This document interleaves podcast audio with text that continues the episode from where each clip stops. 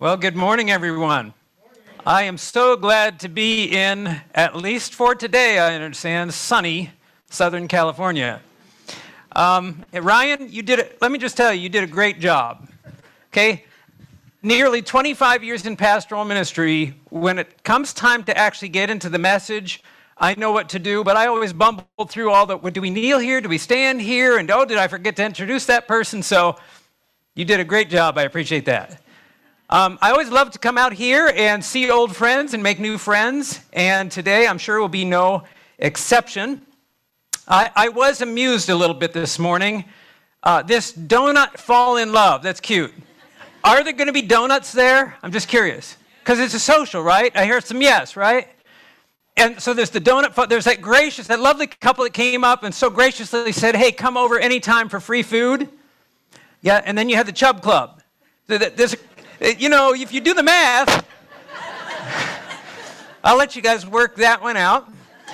And uh, hey, I'm for donuts as much as the next guy. So, uh, not trying to come down on anybody. I just thought it was amusing. Um, this morning, our study, well, before I tell you this morning's study, just, let me tell you about this afternoon's study. This afternoon is going to be more of a Bible study. I recently did the morning devotional uh, presentations for GYC. If some of you aren't familiar, that's the, called Generation of Youth for Christ, and they meet every year about you know Christmas time, holiday time, and one of the presentations, I, I, I, I, dropped an idea from 2 Corinthians chapter 3, and I remember talking to the leaders afterwards. There really wasn't time to get in and expound on it because it was just a piece of the message. And I told one of the leaders afterwards, it was a solid point, but if anybody went to 2 Corinthians 3 to find it for themselves, they'd never get it out of there. Most people wouldn't, because it's a very kind of confusing, but one of the most awesome passages in Scripture. So we're going to look at that this afternoon for those who are interested. Our topic this afternoon is two covenants. Our topic this morning is two altars. They are related. And before I go further, I want to pray and ask God to bless our time in His Word. So I'm going to invite you to bow your heads while I do that. Gracious Father in heaven, we are so thankful for the Sabbath day and the opportunity and privilege we have to come into your presence, to experience the, the, this worship together, the fellowship, um, to connect with people that, that will help to keep us accountable in our faith. And I pray, Lord, this morning that the Spirit of truth that you promised would be present to give us understanding in your truth, not just theoretically, Lord, but a true heart religion. We ask and pray it in Jesus' name. Amen. But now, I have to tell you, this, this uh, was just a few days ago. I got a call from a pastor friend of mine who wanted to let me know that there was a, a couple in his church that, that I know that just decided that they no longer want to be Adventist. I wish I could say that's the first or the only such call I've ever received. The reality is, I've had many such calls. And uh, Typically, when this happens, it's because the what we might call the rules of Adventism get to be too much. The pressure gets to be too much. There's too much to live up to. Uh, mm-hmm. At least that's how the story goes. And and people do the prodigal son and bail out. You're probably familiar with that. That in the book Christ Object Lessons, it tells us that the reason the prodigal left home is because he was weary of the restraint of his father's house. The fact is that it, it, the rules of it, what's fascinating about the prodigal son is at the end of the whole thing, he realizes the rules weren't as bad as he thought they were. And we'll, we'll, we may get into that a little bit. But typically, when people reach this breaking point, that's where they go, down that route of the prodigal son. And I hope and pray that they, they finish their story like the prodigal did. And they come back. Maybe you have been there, or maybe you are contemplating it. Maybe, maybe the the, the, the, uh, uh, the pressure, you have felt the pressure to perform in your Christian experience. And you've contemplated, do I, is, is this really what Christianity is about? Is this what God wants me to do? Now, some people don't leave the, the just the Adventist church. They, some people leave the faith altogether. Now, personally, I've always believed in the high standards we hold as Seventh day Adventists. Incidentally, I've told people if you're going to play church, and I'm not wanting, to intimate that this is what this particular couple was doing, But I've told people if you want to play church, don't choose the Adventist church. Because the Adventist church does tend to be stricter, for lack of a better expression. One of the reasons for that is because we do try to live according to Scripture. Now, I know that sounds like I'm thumbing my nose at somebody. I'm really not. Uh, let me take one of the most controversial doctrines in our church Christian dress, ornamentation, jewelry. If I bring that up, oh, that's it. You can bring that up anywhere, and there's a firestorm, and we feel like, oh, Adventists, we're so particular. What many people don't understand is this was a consistent teaching of Protestantism in the past. Every Protestant church taught what we t- uh, teach about that subject and others. Why don't they anymore? Well, because it was unpopular. And so there was compromise. And I praise God that the Seventh day Adventist Church has attempted to say, hey, if we see it in the Bible, we want to follow it. And so there's a lot of churches that don't do that. And people say, hey, I'll just find a church that fits whatever. So if you're going to play church, don't do it in the Adventist church. You might reach that breaking point. But I thought to myself, I've always believed in the high standards of the church, and I've never come to that breaking point. I've consistently fallen short of them. I'll be honest with you right now. But by God's grace, I do my best. Why didn't I become overwhelmed and discouraged? Well, I suppose in, in one sense, I could think you remember the words of Peter in John chapter 6? Jesus said, Do you guys want to leave also? And Peter said, Lord, where else would we go? You have the words of eternal life. But I believe the reason, at least for me to a great degree, has to do with something I learned very uh, early on in my experience, and that's something I want to share with you this morning. I want to start by going to the book of Genesis. We're going to Genesis chapter 3 and verse 21. Now, right after the fall of Adam and Eve, Genesis 3 and verse 21 the Bible says, also for Adam and his wife, the Lord made what? Tunics of skin and clothed them. Now, they were caught in their sin, as it were. They needed redemption. Eh, let me ask you this. First of all, there's several questions here. Where'd the tunics of skin come from? Uh, you know, there wasn't a little corner shop in Eden. It was like, hey, I think they got leather garments there. There wasn't, Adam and Eve didn't go out and hunt down animals. There had to be an animal that they got the skins from. I personally believe it was a lamb, and I base that on Scripture. Revelation 13 8 calls Jesus Christ the lamb that was slain from the foundation of the world. We know that an animal died, it was a sacrificial animal, and the skins of that animal was used to cover their nakedness. Again, Adam and Eve were not, they didn't go out hunting the animal. Adam and Eve did not suggest the idea to God. Where did the idea come from? God Himself provided a lamb. God Himself was in, don't miss this, from the very beginning, God was the initiator in salvation. He wasn't waiting for man to come to him and get all repentant and say, okay, no, we really messed up and we. No, we didn't mess up. The man made me do it. The woman made me do it. The serpent made me do it. They weren't repentant at all. And God took the initiative. And God taking that, that taking of the initiative by God, incidentally, when God gave the lamb, what did the lamb represent? Who gave Christ? Did Adam and Eve give Christ or did God give Christ? So, from the very beginning, from the very foundation, when we talk about it's ironically, I'm going to talk a lot about the sanctuary today, and I don't think we're ever going to look at the sanctuary. We will look at some of the services. But from the very beginning, God was the initiator, and that was demonstrated in those sacrifices. That very first sacrifice said, this, God said, This is what I'm willing to do for you. Are you with me so far? So let's move on from there to Genesis 4. You come to the fourth chapter of Genesis. It tells us that Adam and Eve had two sons, Cain and Abel. And verse 3 says, In the process of time, it came to pass that Cain brought an offering of the fruit of the ground to the Lord. Abel also brought of the firstborn of his flock and of their fat, and the Lord respected Abel and his offering, but he did not respect Cain and his offering. Now, let me just pause there. So, we really don't have anything spelled out yet. We see skins, it doesn't spell out the sacrifice. Then all of a sudden, here, the grown children of Adam and Eve are coming to offer sacrifices as if this was a regular part of their worship experience because it was. So that first lamb in Genesis 3 was the foundation for every, af- every afterward sacrifice. Something else I want to point out before we dive further into this is at the very end of chapter 3, if you look at verse 24, the Bible says, So God drove out the man, and he placed what? Cherubim.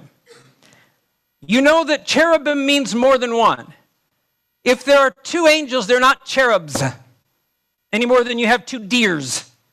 The cherubim, it's plural. There's at least two. He placed cherubim at the east of the Garden of Eden and what? A, a flaming sword. Eh, we'll get to that in a minute. A flaming sword, which turned every way to guard the way to the tree of life. So these cherubim were put there to guard. Did they share the sword? I'll hold it now, you hold it next time. We'll take turns. What you'll find if you study this is in the Hebrew, there's not a sword at all. It says a, a, a flaming sword which turned every way. Literally, in the Hebrew, it's a flaming of a sword or the glittering of a sword.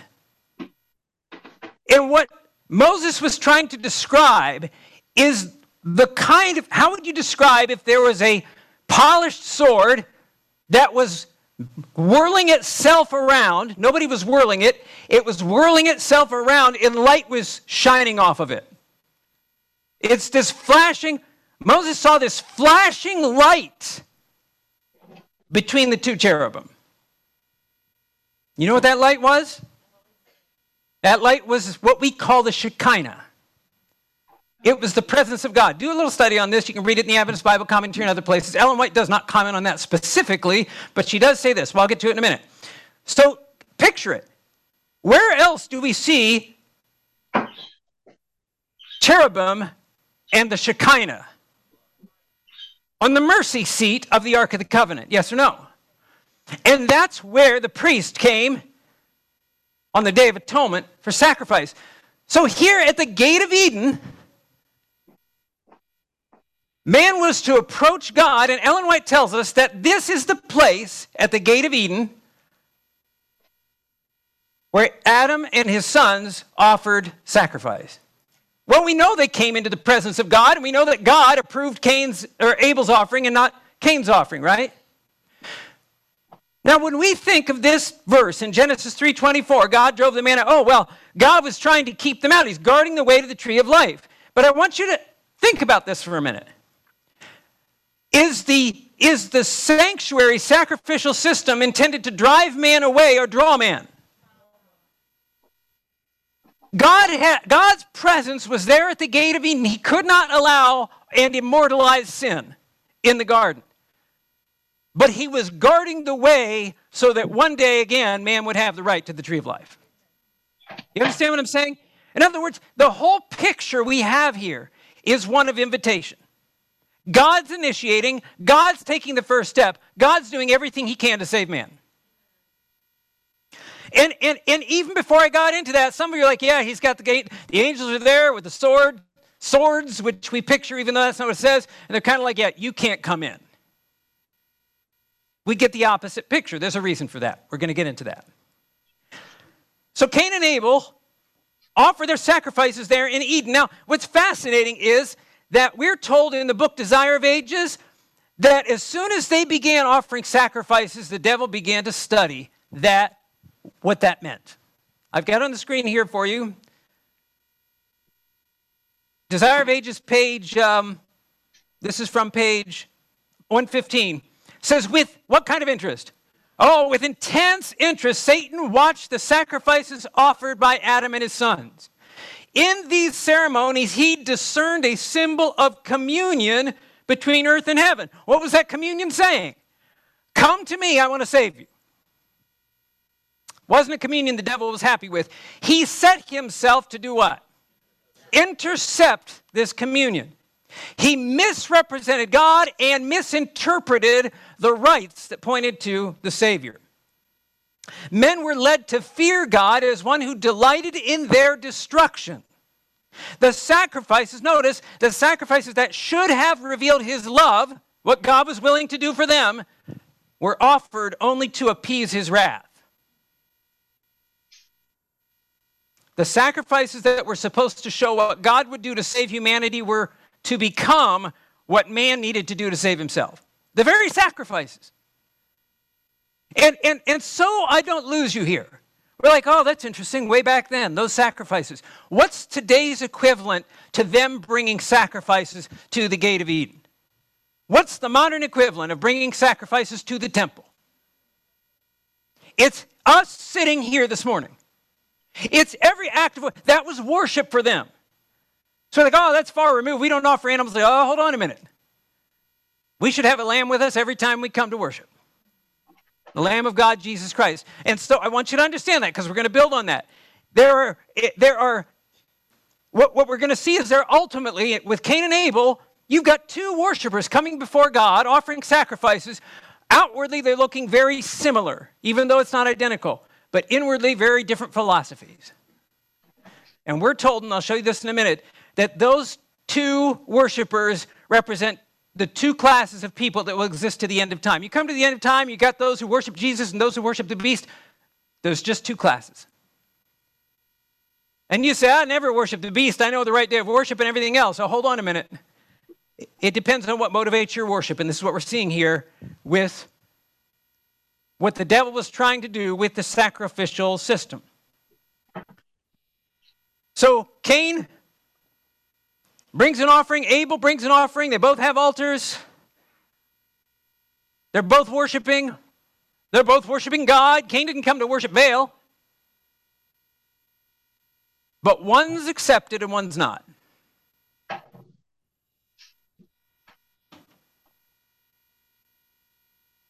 I was debating on doing this, but I, I, we'll do it anyway. Some, some, some people say, well, that's, that's, it's obvious why Cain wasn't accepted because he didn't bring a lamb. And I like to ask people, well, what if he would have brought a lamb? Would his offering have been accepted? Go with, go with me to the book of Isaiah for a minute. Isaiah chapter 1. Oh, mercy. We'll pick up in verse, uh, verse 10. This is a great, great chapter. I'll have to, you can go back and check me on this, but I have to let you know that in verse 1, it says, Hear the word of the Lord, you rulers of Sodom. Give ear to the law of our God, you people of Gomorrah. He's not talking to Sodom and Gomorrah, he's talking to his own people. It's a pretty bad day when God's calling you Sodom and Gomorrah. He says, No, notice this is the Lord speaking. To what purpose is the multitude of your sacrifices to me, says the Lord? I've had enough of burnt offerings of rams and the fat of fed cattle. I do not delight in the blood of bulls or of lambs or of goats. When you come to appear before me, who has required this from your hand to trample my courts? Now, what's the tendency? Now, I'm reading this and I'm thinking, if God's asking me, here I am, I'm one of the worshipers in Israel, and I'm coming and bringing sacrifice, and God says, What's the multitude of the sacrifice? Who asked you for this? What are you going to say? I'm like, Lord, you did. I'm doing this because you asked for it. Right? I mean, it wasn't them who instituted the sanctuary service. So notice what he goes on to say. There's a key in him saying trampling the courts. That's the part that he didn't ask for. Verse 13 Bring no more futile sacrifices. Incense is an abomination to me. The new moons, the Sabbaths, and the calling of assemblies. I cannot endure, endure iniquity and the sacred meeting. Your new moons and your appointed feasts, my soul hates. They are a trouble to me. I'm weary of bearing them. When you spread out your hands, I will hide my eyes from you. Even though you make many prayers, I will not hear. Your hands are full of what? Blood. In the context, what kind of blood? Sacrificial blood, right? They're bringing the sacrifices. And, and, and if you get a little insight, and I don't have a time to, to, to go into this as much as I'd like to, but verse 16 says, the Lord says, Wash yourselves, make yourselves clean, put away the evil from your, of your doings before my eyes, cease to do evil, learn to do good, seek justice, rebuke the oppressor, defend the fatherless, etc. What God's saying here is there's a purpose to your spirituality. There's a purpose to your Christianity, and that is that you become more like Christ. But what the people were doing is they were using the sacrificial system as a payoff, like a penance. Oh, look, I can't keep from doing this thing, so I'm going to sin and sacrifice and sin and sacrifice and sin and sacrifice. And their hands are full of sacrificial blood, and God says, You're not getting it. You're still doing the same things, you're living the same way.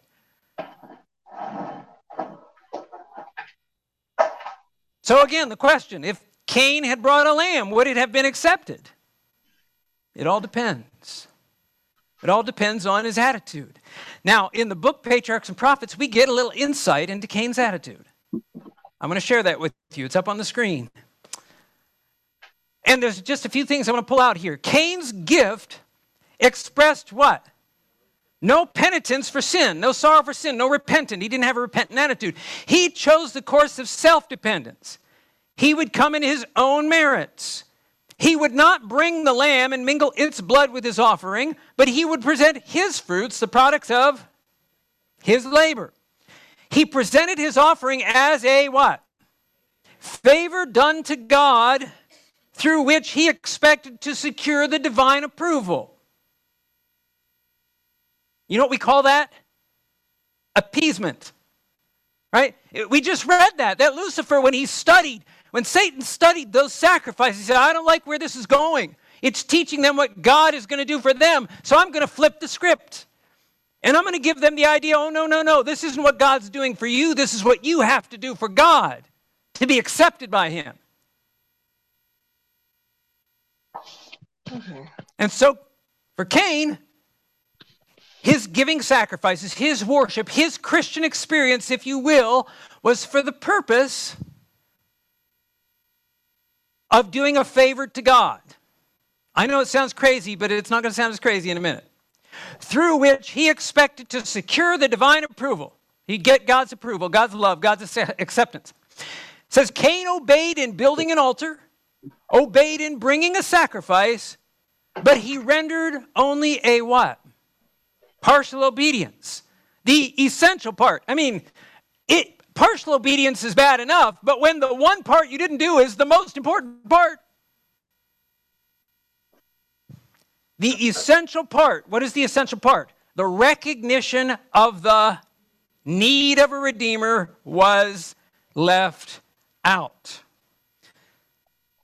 So Satan was successful. As we read, the sacrifices that should have revealed his love were offered only to appease his wrath. We see this in the sacrifice of Cain. Now, think about this with me for just a minute.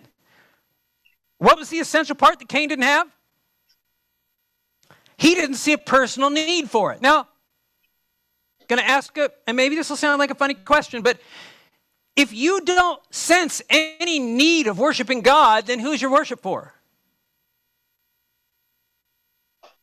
In other words, if it's not for you because you have a need, I know we're not supposed to think this way because that sounds almost selfish, but it's the reverse. God instituted worship because we need a Savior. Every element of worship, and let me just be more practical, of our Christian faith. Let me bring a real practical example returning tithe. This is going to sound funny to you, but God is not poor. God is, doesn't need your money. He didn't ask you to return tithe because there's potholes in the streets of gold. He asked you to return tithe because you need it. Everything that's offered up on the proverbial altar is what we need. We talk about Christian dress, it's not because it's something God needs, we need it. Every practical element, even the ones that seem not as important, are things God knows we need. And so we come to worship God because we realize that I can't live the kind of life that God has called me to live on my own. I've got to have a divine power in my life. I've got to have transformation in my life. But if I don't believe any of that, if I don't think I need it, if I'm living just fine, why am I still coming to church? Ah, because God needs it. God needs it. I'm going to come and worship as a favor to God. And what kind of obedience did Cain render? A partial obedience. Oh, there's so much I could say here. This is, by the way, this is, this is textbook legalism. Legalism, the word legalism, legal, law, it's salvation by law or salvation by what I'm going to do. Does that make doing wrong?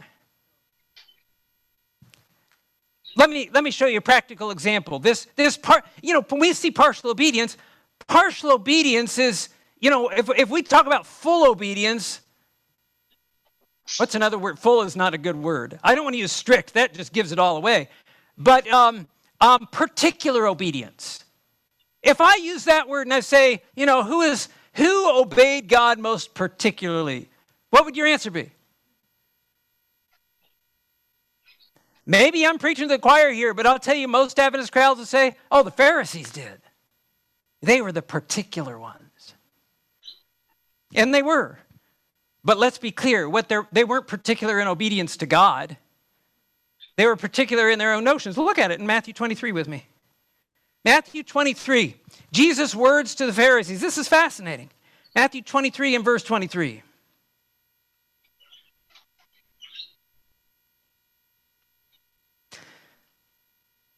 Jesus says here, Woe to you, scribes and Pharisees, hypocrites! For you pay tithe of mint and anise and cumin. These were very small herbs. Some people didn't tithe them because it was just a tenth of next to nothingness. And it's like it just doesn't count. But they were particular in their tithing of it. Now notice, Jesus says, But you have neglected the, the weightier matters of the law, justice and mercy and faith. Notice the last part. These you ought to have done without leaving the others undone. Simple question for you. Did Jesus say the Pharisees were doing too much or not enough? He says, Look, these you ought to have done, but you left some things out that you also. He didn't say these you should have done instead of those. And you'll find the, the reality is, we say, oh, the, the, the particular obedience, that's always the legalists in the church. No, in fact, it's never the legalists in the church. You know why? Because when your motivation is to appease God's wrath, and it's not out of love for God, you're going to become the proverbial D student in life, in your spiritual life. You know what I mean by that? So this is the this is the guy or the girl in high school that's like, oh, I hate this. How do I get out of here and get a passing grade? I'm talking to college students, so I should have said a C student. Some of you heard my story that my first my first year in college, my first semester, no, the whole year, I met my wife. I can't blame my wife. But I have I was distracted. You understand? And uh, in, in high school, in fact, in high school, I was one of those procrastinators. I'd wait until the night before an essay was due in English class, and I'd get a B on it. I could have gotten an A on it, but I don't care. A B's fine. My mom and dad are okay with it. I thought that's how it was going to roll in college. You put off a week's worth of reading and you're done.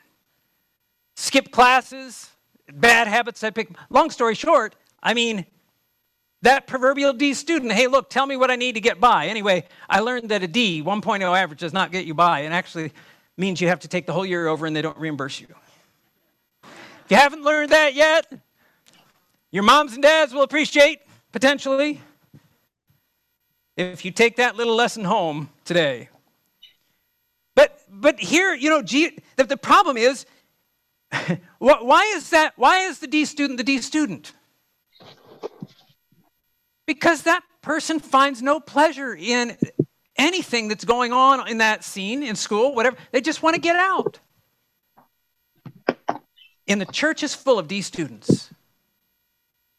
They're the people that sneak in late and leave early. Now, I'm not talking about, I'm not going to judge you when you, you know, some people, you're always the one that trickles in. That's okay.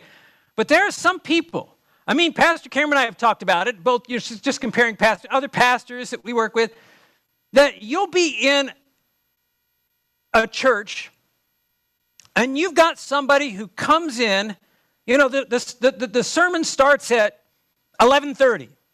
Okay, you've got preliminaries, then you get the sermon, and you're usually finishing up about 12:15 or so, and somebody comes in about 12:05 every week. And, and listen, maybe that's you, and, and I'll make an excuse. Per, perhaps you are very time challenged.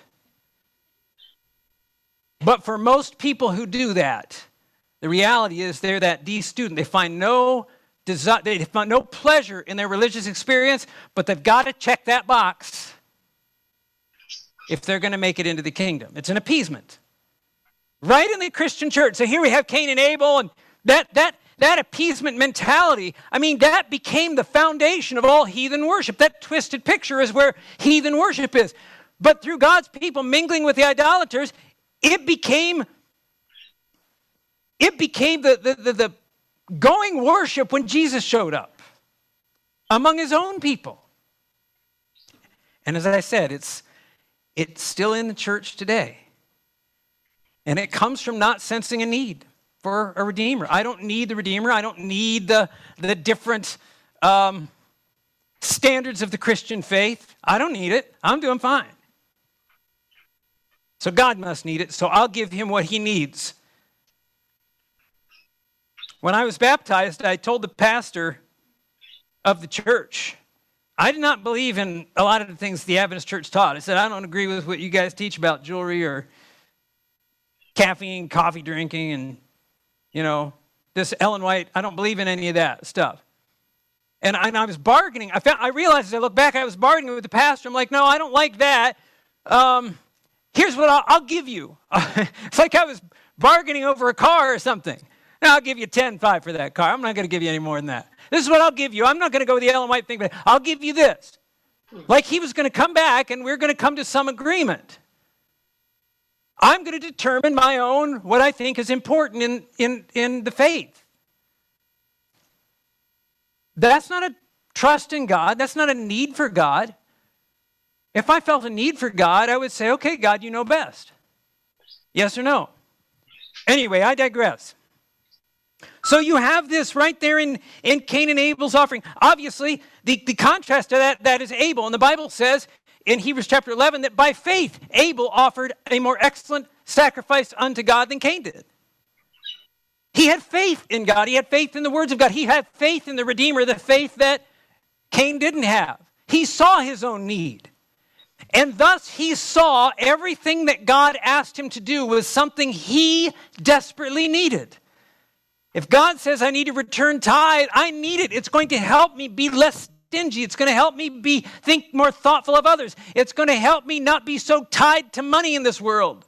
So I can't think outside of having X amount of dollars income. I know people in the church would be a lot more active in the church, but it's like, no, I gotta, I gotta maintain this standard of living. I'm not knocking a standard of living, but when your standard of living is like, yeah, I just can't keep up with going to church, there's a problem.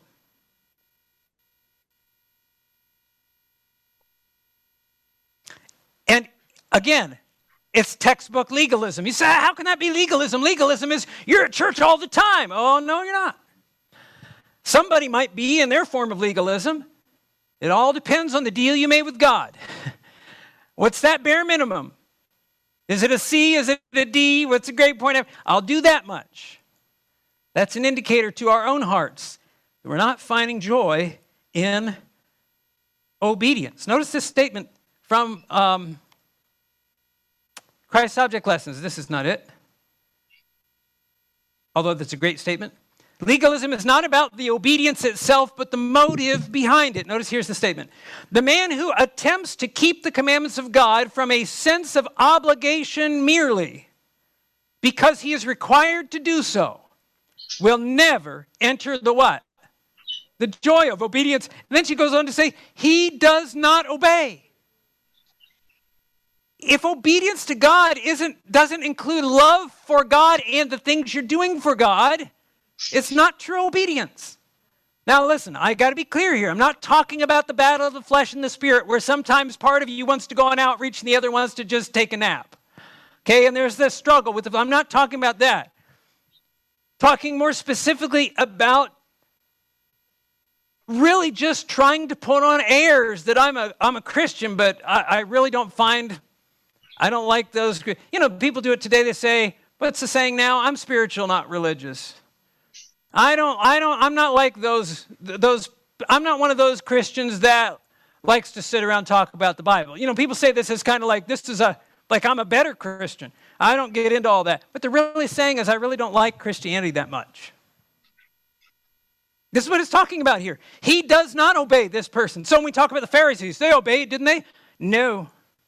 Pharisees did not obey. When the requirements of God are accounted a burden because they cut across human inclination, we may know that the life is not a Christian life. True obedience is the outworking of a principle within. When I came to Christ, I had no desire for spiritual things. That's what the Bible says. Spiritual things are foolishness to the natural man. God had to work a divine miracle in my heart, incidentally, after that conversation I had with the pastor, who incidentally did agree to my terms and baptize me into Jesus, he said. Whatever that's supposed to be, because I didn't believe in the teachings of Jesus. But after that point, the Lord converted my heart. And when He converted my heart, I saw things differently. He put a love in my heart for spiritual things that was not there naturally. That's what conversion is about. That's, that's what she's saying here. True obedience is the outworking of a principle within. This is the challenge when it does come to obedience. And I talk about these couples who leave the church and, oh, they feel so oppressed. The reality is, you can't, as much as you might even see that, yeah, I need to live a different kind of way. But you can't jump that first step. And that first step is conversion. That first step is the surrender so Christ can change your heart and put that principle within. It goes on to say it springs, true obedience, it springs from the love of righteousness, the love of the law of God. We don't have that naturally. We're not born into this world with that. That only comes through conversion, which is why Jesus could tell a man who was a teacher in the church his whole life if you're going to enter into my kingdom, you've got to be born again. It continues the essence of all righteousness is what? Loyalty to our Redeemer. This will lead us to do right because it is right. Because right doing is pleasing to God, and it becomes your desire not to appease God, but to please God. Too many people working on, on, on appeasing God instead of pleasing God. But it comes from that need for transformation. I want to consider this concept of appeasement for a minute. You know, I'm, I'm doing something for God to gain his favor. I'm going to come to church. I'm going to stop swearing. I'm going to start eating this way or whatever. What is it that you or I can give to God as an appeasement? While you're thinking about that, I want you to go with me to 1 Chronicles 29. 1 Chronicles, not First Corinthians. Got myself to the wrong place. First Chronicles 29, and we're going to look at verse 14. Now, this was at the ded- dedication of the materials for the building of the temple. King David was not permitted to build the temple, but he was he did gather the materials together, and they did it by free will offering. And all the people gave, and they had this abundance of material to, to build Solomon's temple. And at the dedication, notice what David says here.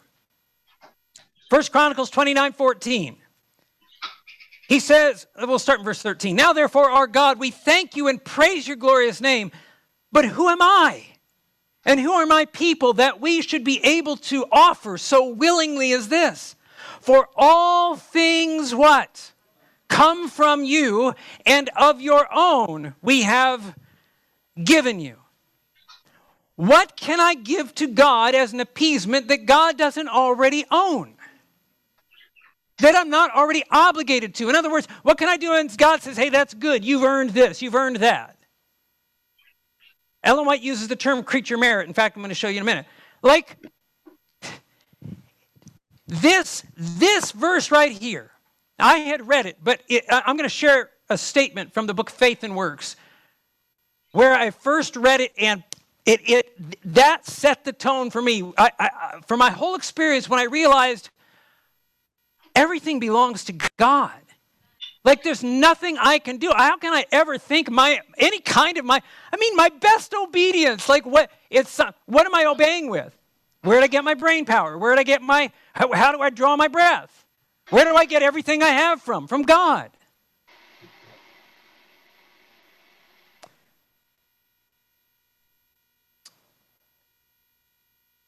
We won't go there, but uh, I'll reference you to 1 Corinthians 4 7. Paul says something similar. He says, For what who makes you differ from another? And what do you have that you did not receive? Now, if you did indeed receive it, why do you boast as if you hadn't received it? Like, where's the boasting about, no, God gave me all the powers to do anything for him? No, there's no winning God's favor. God is always taking the initiative. We're going to keep coming back to that. Notice this statement, a little longer statement from the book Faith and Works on this idea says, Now, not a soul can give anything to God that is what? Not already his. She says, Bear this in mind, all things come of thee, and of thine own have we given thee. Quotes what we just read there in Scripture.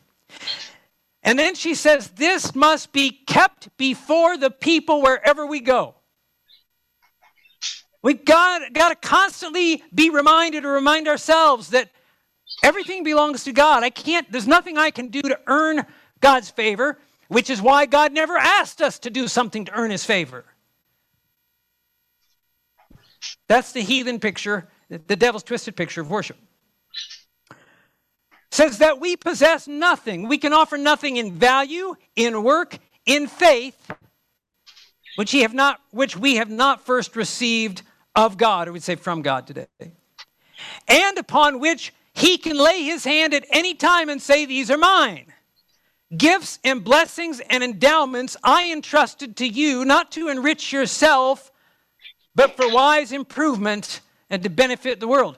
If I'm wealthy, where'd that come from? Bible says in Deuteronomy, God gives us power to get wealth.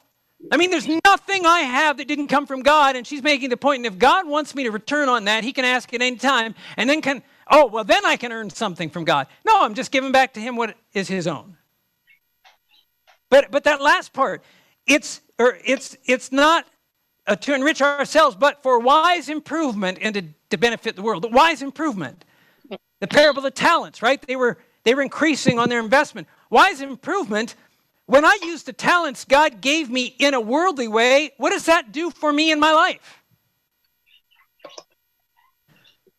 It doesn't make it better. I'm going to tell you right now. Like if you want, if you just want a good quality life, even if you were to be lost, you'd be best to follow the principles in the Word of God. Just take the health principles alone. I believe there are going to be people who are lost but live longer lives because they follow biblical health principles. You understand what I'm saying? Like you can't outdo the Lord in His goodness. But these all come from God. Goes on to say the creation belongs to God. The Lord could, by neglecting man, stop his breath at once. All that he is and all that he has pertains to God. The entire world is God's. Man's houses, his personal acquirements, whatever is valuable or brilliant is God's own endowment. It is all his gift to be returned back to God in, in helping to cultivate the heart of man. That's our benefit. I mean, once again, why, would, why does God ask us to return anything to Him? We say, oh, the salvation of the world. Listen, don't, don't kid yourself. It's for your benefit. But God asked for it, like the tithe. because He knows you need it. There is nothing God is doing or asking of you that He doesn't see you desperately need to be in His kingdom, and that's His goal. And see, we question that. And the devil loves us to question that. Oh, no, it's for his own selfish gain. The devil said God was selfish. He's not selfish, he's selfless. He demonstrated it by giving himself on the cross. And he says, Everything I'm doing is for you. So we can ask ourselves, what's the appeal then of appeasement? Like if, if God's doing everything for us, we ought to be happy about it. Why the appeal to appeasement? A good example is in Galatians. I mean, the situation in Galatia, if you read Galatians, was Paul was preaching the gospel of accepting Christ for salvation, but the false gospel was no, you got to get circumcised. Grown man, no anesthesia. Think about that. Which one am I going with? Why would somebody choose circumcision? Because I'll check this box and I'll be better in five to seven days. And from then on, I'm in the kingdom. We have our own types of what, whatever box it is that in my mind, if I, as long as I, I go to church for 15 minutes every Sabbath, or whatever it happens to be, as long as I we get our little list and I'll check that off, then I can retain. Then I can retain my selfishness my sinful desires, and I don't have to surrender my will to Christ. Look at this statement. Got to go ahead here. From the book Great Controversy, it says, It is more palatable to human nature to do penance than to renounce sin. It is easier to mortify the flesh by sackcloth and nettles and galling chains than to crucify fleshly lusts. Heavy is the yoke which the carnal heart is willing to bear rather than to bow to the yoke of Christ. I'll tell you, you know, I, I, no, we don't like to be out of step with custom and culture and look like the odd person. What we sacrifice to be approved of the world, to bow to the yoke of Christ. No, we'll go through whatever kind of appeasement. And so it still has its appeal. And in addition, without a personal sense of need, the reality is a person feels that they ought to be able to choose how to live and what to do, and God ought to be okay with it. You notice that when Cain wasn't accepted by God, when his offering wasn't accepted, he wasn't sad and saying, Lord, what can I do? He was furious. Why isn't it? This ought to be acceptable to God. That's kind of how we do. Why doesn't the church accept the way that I want to live? Because we follow the Bible, my friends. We follow what God is saying. And we know that what God is saying is for my best good and yours. And so by faith, we commit to those things. He was furious. Ellen White says when we begin to, so we begin to doubt these things like, well, I don't know if this is really what God says and what and time doesn't permit me to get into all of this, but I want to show you that's not what I wanted to see. This statement here disguise it, this is from book Steps to Christ, page 111. Disguise it as they may. The real cause of doubt and skepticism in most cases is the what? Love of sin. The teachings and restrictions of God's word are not welcome to the proud, sin loving heart, and those who are unwilling to obey its requirements are ready to doubt its authority. It's funny how that goes. I agree with everything until it says, oh, by the way, you need to change this. Hmm, I don't know if I think that's inspired. That part there of Scripture, I'm not quite sure about that. All of a sudden, things become fuzzy. Friends, we've got to understand that, that, that, that this, this whole experience, going back to that first sacrifice in Eden, God provided the lamb. God's providing salvation. Everything God is asking of us, yes, He knows there's self sacrifice needed. And what does He do? He gives us power to do it. He changes our heart and our mind, but we have to make the choice. Everything God is asking of us is something He's doing so that we will be in eternity with Him. And friends, I cannot even give you a good estimate of what it means to be in eternity. Nobody's going to get to heaven and say, oh man, this is all we got. I, anything that we it costs us here it's not what's it costing us costing us sin and death the lord wants to give us eternity Obedience was the determining factor between Cain and Abel, and it's going to be the determining factor in the end. That determines whether I've surrendered. That's the, the yoke of Christ It's talking about surrender to. I mean, when you surrender to Christ, that means when Christ says something, I say, okay. if he says, do this, and I say, I'm not going to do it, is that surrender?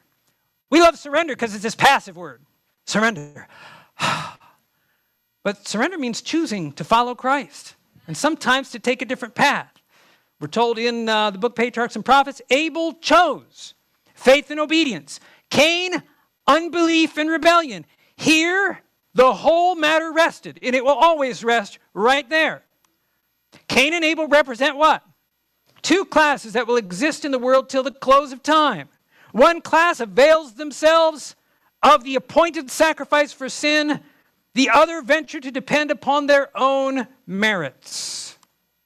True faith, which relies wholly upon Christ, will be manifested by obedience to all the requirements of God, not because we feel like we can do it, but because we trust that God will do what He said. Because we love God for taking the initiative to save our souls, and we believe that whatever He's asking me to obey is part of that process where He is reclaiming us. That at the gate of Eden, those cherubim, God inviting us, I'm guarding the way because I want you to come through this way home.